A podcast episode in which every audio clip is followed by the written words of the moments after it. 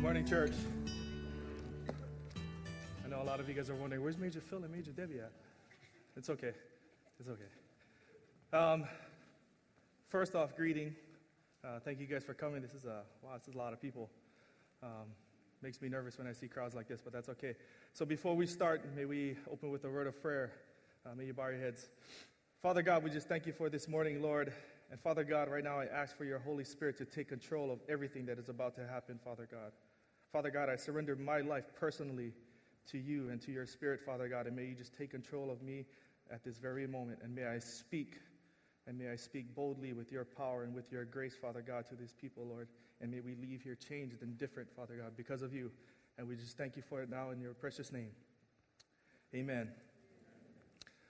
So today I have the. Uh, honor and privilege on speaking such a uh, momentum building day 316 uh, thank you major phil and thomas for giving me this day um, instead of taking it yourself. Just more pressure.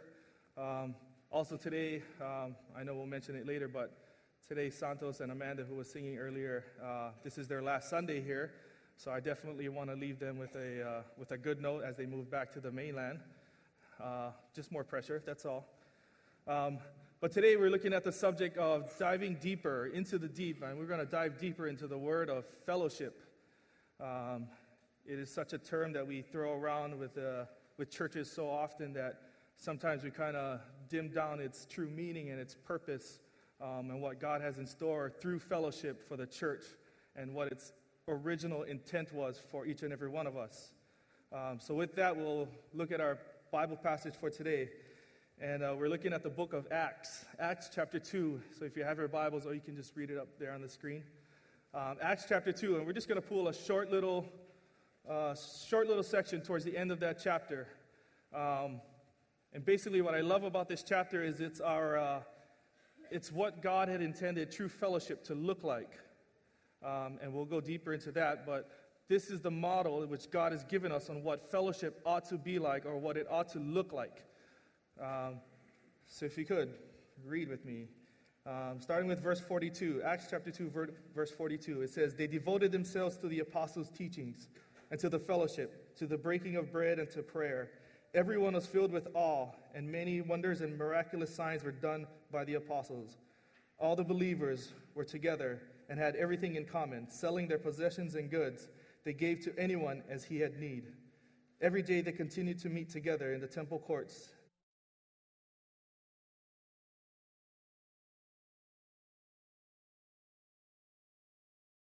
Well, Mike. Okay, here we go. Hey. They broke bread in their homes and ate together with glad and sincere hearts, praising God and enjoying the favor of all the people. And the Lord added to their number daily those who were being saved.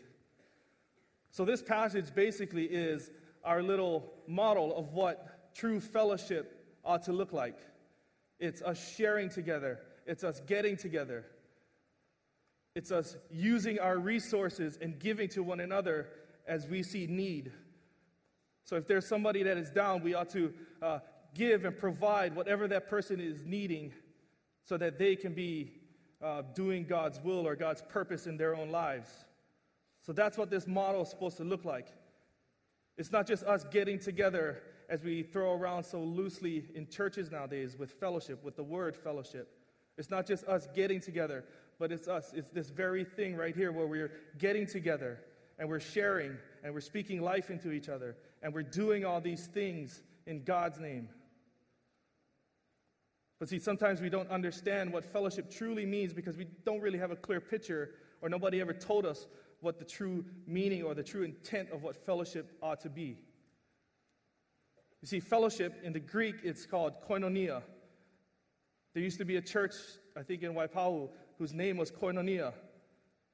And what koinonia means in English is fellowship, but its, its true meaning is to hold uh, a common bond, uh, to co- hold something in common together.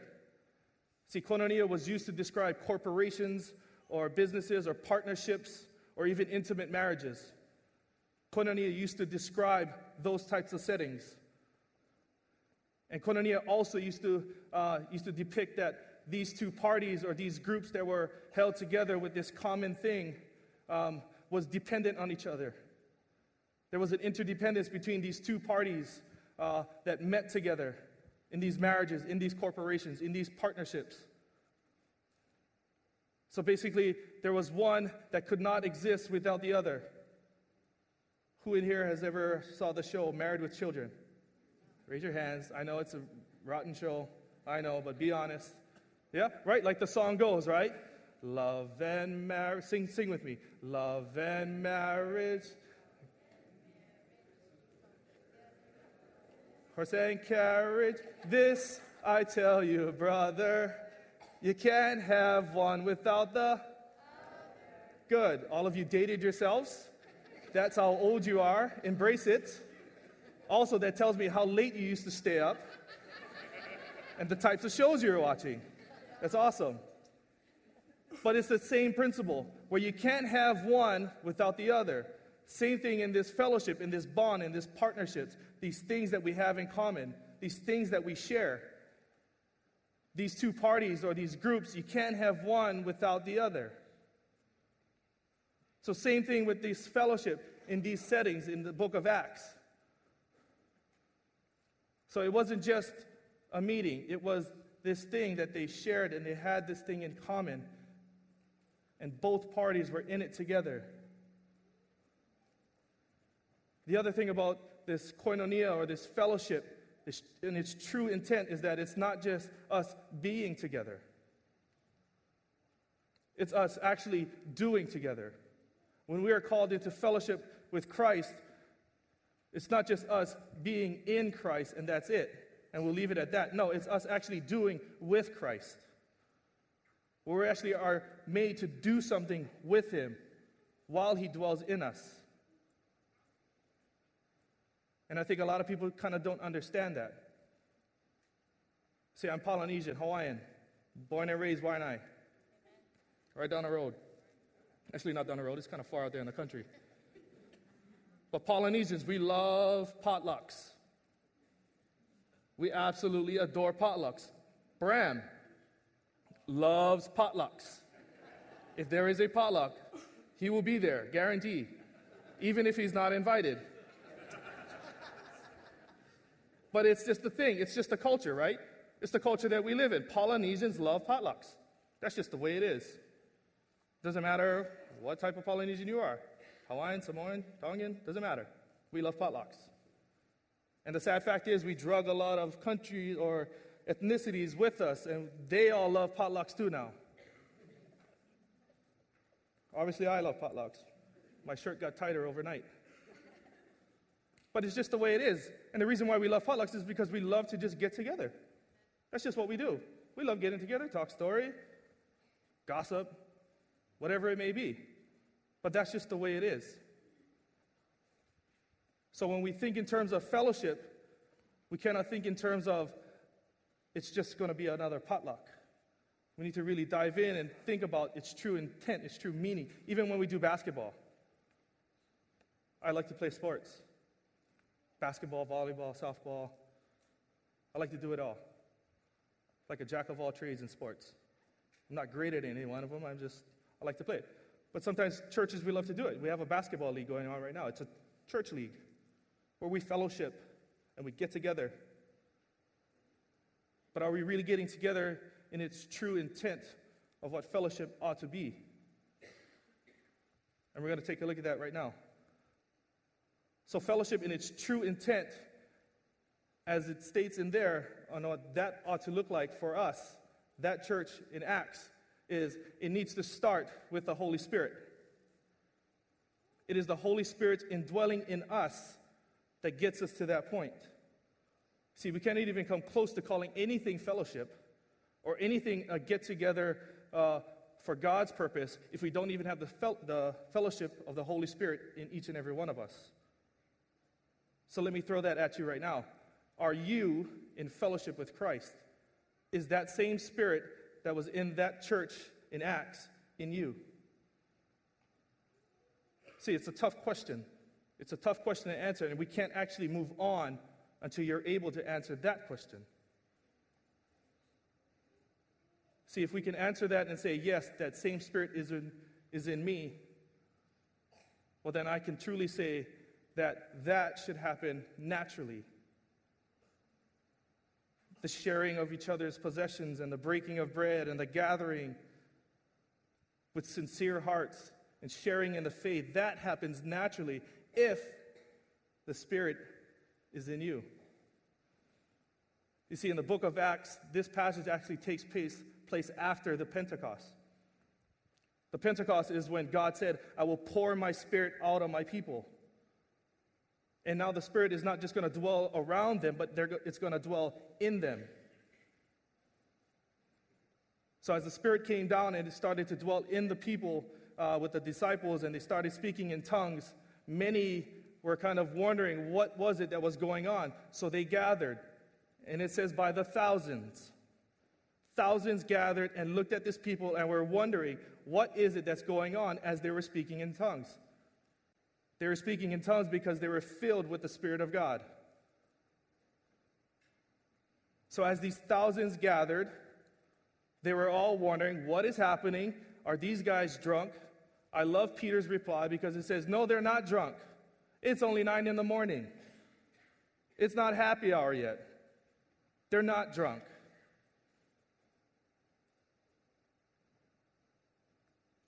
So, as the people were still in amazement, Peter starts to address the crowd and says, Look, this is the same spirit that God said he wants to pour into these people and pour into you. So, before we even get to that point, again, I ask, is that same spirit in each and every one of us? Because once we can answer that, again, we can move on. Because it's so crucial. Because you see, just like that word koinonia, where we have this common bond, this common thing, that one common thing is the Spirit of God. See, if we all share that, if we all share that same Spirit, that same Spirit that God has promised each and every one of us, not just some of us, not just leadership, not just Sunday school teachers, not just praise and worship team, but if we all, it looks about a, maybe 200, however many this is, he promised each and every one of us that same spirit to dwell in us. And if we can get all together, that same spirit to dwell in each and every one of us, I firmly believe that this will happen. Because again, it happens naturally. There wasn't anybody that came up after the Spirit dwelt in them and they started speaking in tongues, and thousands are being saved and speaking in tongues and being Spirit filled and they said, okay, guys, now let's get together and meet in somebody's house and let's share food and talk story about this. Let's potluck. Let's make another potluck. Nobody ever said that. It just went from, if you read the, the previous passages before this one, it just says they were spirit filled. Thousands were saved on that day, and all the believers were gathering. It's just a natural occurrence. No motivation needed. Just the Spirit of God. Just the Holy Spirit to dwell in you and me. And this will happen naturally. Why? Why do we need this? Why do we need the Spirit of God to dwell in us?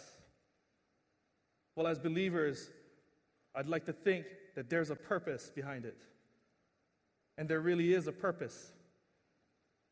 There's a reason that God wants to put His Spirit in you and in me and in each and every one of us.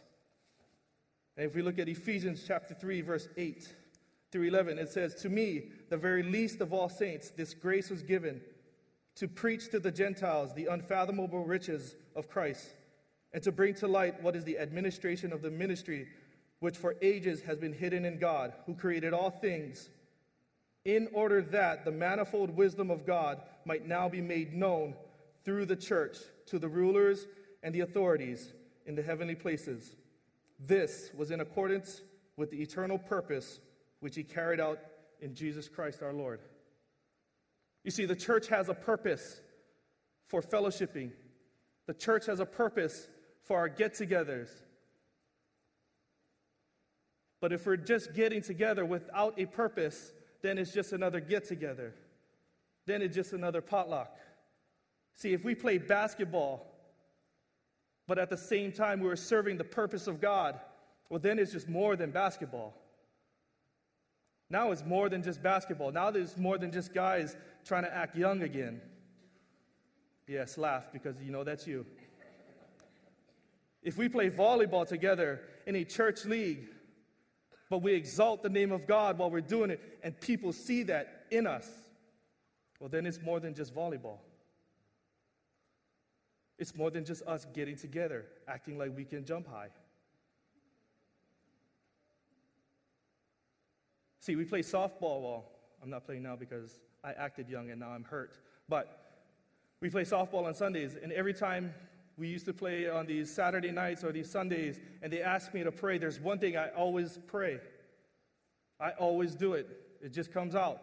And here's the thing I ask God that while we're playing softball, that the others around us, bystanders that just see the game, or kids that are just riding their bikes playing kendamas or whatever it is, that when they see us men having fun, playing softball or basketball or volleyball or whatever it is, that they may see a, a marked difference between our league and our game between anybody else's game.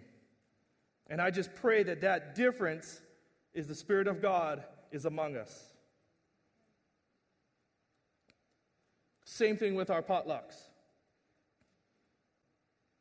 You see, families can get together and have a potluck with alcohol involved, with anything else involved. Any and everything except the presence of God. So when we think in terms of potluck, may we have, well, not the alcohol, but may we share and talk story.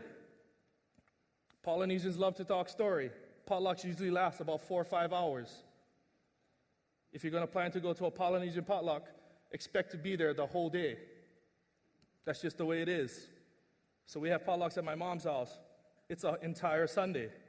Right after church, we go there and we just, we're there for the whole day. That's just the way it is. We could talk for four hours, eat for about 10 minutes because we're so hungry after that, and then we talk for another two hours. It's crazy, but that's just the way it is. But if we include the Word of God and we're serving His purpose, well, now it's more than just a potluck. Now we're doing God's Word, and what He purposed for us to do is to make known the manifest wisdom of God or the many faceted wisdom of God to the world, to everyone around us. So, again, diving deeper into fellowship is not just thinking in terms of you by yourself, but also how can you contribute with the church around you? How can fellowship have a much more deeper meaning than just potlucks or get togethers or hanging out? Because I think once we start doing that, then I think we can truly become like that Acts church, like it says, where we're really getting together, breaking bread, not just to eat, not just to share, but for a common purpose, for something that is so much better than what we have right now.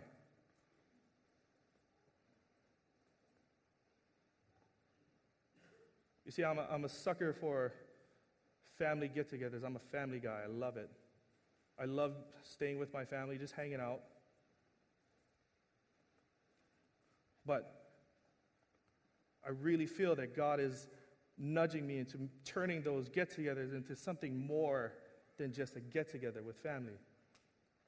Same thing with this family here, our church family. It needs to be something more than just getting together. And again, it starts with the Holy Spirit. Can we be, be a spirit filled people, spirit filled church that serves a purpose, God's will, in each and every one of our lives? And that can take us to this place. You see that last portion of verse 47 up there. It says, praising God and enjoying the favor of all the people. But that last sentence, and the Lord added to their number daily those who are being saved. See, as a church, that's our mission to go out, preach the gospel of Jesus Christ, baptizing them in the name of the Father, Son, and the Holy Spirit. You see, as this Acts church met in the natural, where the Spirit filled them and filled the church, and this happened, well, we could see the result of when true fellowship happens, it is God adds to your numbers daily those who are being saved. See, the beauty about this Acts church is when they were spirit filled and the Holy Spirit fell among the people, they didn't have to go outside of the church and start to go and look for people to, to preach to and go and recruit. The Holy Spirit brought them to them. The Holy Spirit brought the thousands to them. And the thousands and many were being saved and many were being spirit filled. You see, if we can fill ourselves with the Holy Spirit and fill this church with the Holy Spirit, each and every one of us, I firmly believe God's going to bring the multitudes to this place. I firmly believe that the same spirit that lived in that Acts 2 times, that era right there, that we can model after, that same spirit and that same power wants to live in us, wants to dwell in us, not just around us, wants to dwell in us. And that same spirit can transform this community or the communities that you live in because of that last passage right there that many are going to be saved God's going to bring the people to us. See, we always try to figure out how can we get out to the community. Well, let's just be a spirit-filled person, spirit-filled church, and God's going to bring the community to us. You see, it says, I, I, I just absolutely love it. And I never really realized it until I started reading this passage more and more and more. I tend to overstudy sometimes when I have to get up here. But it never dawned on me that Thousands came to them in bewilderment and amazed with what was happening. And those thousands, many were saved. But the church, it never said that they had to go out. Everybody came to them. Such an impactful message to me. Because I always have to think, how can I do my job better? How can I go out and reach these kids, these kids, this people, this people? Or maybe if I just fill Maybe if we just fill ourselves with the Spirit, they'll come to us. They're going to come to us. So, again, I go back to the first question Are you, personally, you by yourself, filled with the Spirit?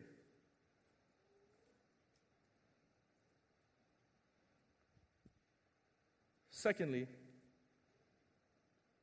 are we, are you serving God's purpose? Are we serving God's purpose?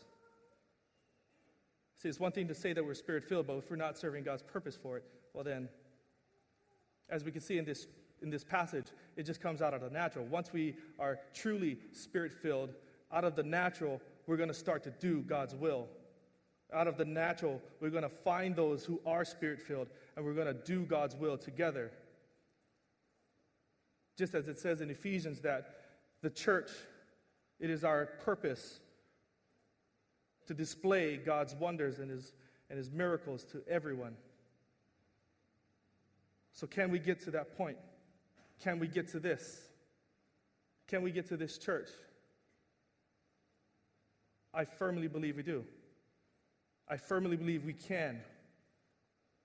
And I think we will. It's just a matter of personal, your personal life? Are you willing to sacrifice everything? Are you willing to sacrifice whatever it is? If you look at this passage, they said they sold their possessions, their property. Anybody in this crowd owns a house? Or is purchasing a house? Has cars? Okay, you, you all have loans, that's fine. We'll still consider that purchasing and owning a house. But are you willing to just give all that up and just give it freely, give it to anybody that might be in need of finances, of any type of resource, food to eat, clothes to wear, a house to sleep in, a car to drive for the day, for the week, for the month, whatever it is? Are we willing to make that personal sacrifice for God's kingdom? And again, if we're spirit filled, I think we will. I think we can get to that place. I think we're bound for that place. I think we're bound to be this type of church. Not just Kroc Center, but churches all over. But again, it starts with us. It starts with us. We need to be spirit filled first. If each and every one of us can do that, see, we are called to be the body of Christ, each and every one of us. God has gifted us with different talents, different abilities. And it is our job to use those abilities for God's kingdom. It was explained to me like this it's kind of like an orchestra. One instrument playing by itself might not sound all that great, but you add the entire orchestra together, every single instrument playing the same score or the sheet of music, playing together in harmony, it sounds even more beautiful. The same way can be said about the church. See, one person might be okay, but you add the church to get involved, how much more beautiful can it be? God never designed the church to operate alone. He designed the church to operate like this. So that as we go, as we gather, as we do God's word together, we can truly feel the Holy Spirit enter in and move amongst us, and the thousands and the multitudes will gather because of us. Wouldn't that be an awesome thing to have happen? So, the last thing I want you to do is close your eyes. Yes, another close your eyes sermon. I want you to truly close your eyes, and I want you to imagine this. I want you to imagine what this church would have been like to be a part of. What would this church would have been like to be a part of? Where we're freely sharing and, and breaking of bread and gathering together and building up in faith with sincere hearts. What would that feel like for each and every one of us? What would that sound like? What would that smell like? I don't know. What would that taste like? I, just, I want you to have a deeper understanding of what it would be like to live in that time when Acts chapter 2 happened. When the Holy Spirit came down, entered in, and God's people in the natural just, just started giving up of their, their resources and sharing with each other. Wouldn't that be an awesome feeling? Wouldn't that be a great feeling where we're all combined together like an orchestra, playing the same music, making such a magnificent sound? Wouldn't that be awesome? How much more of an impact could we make?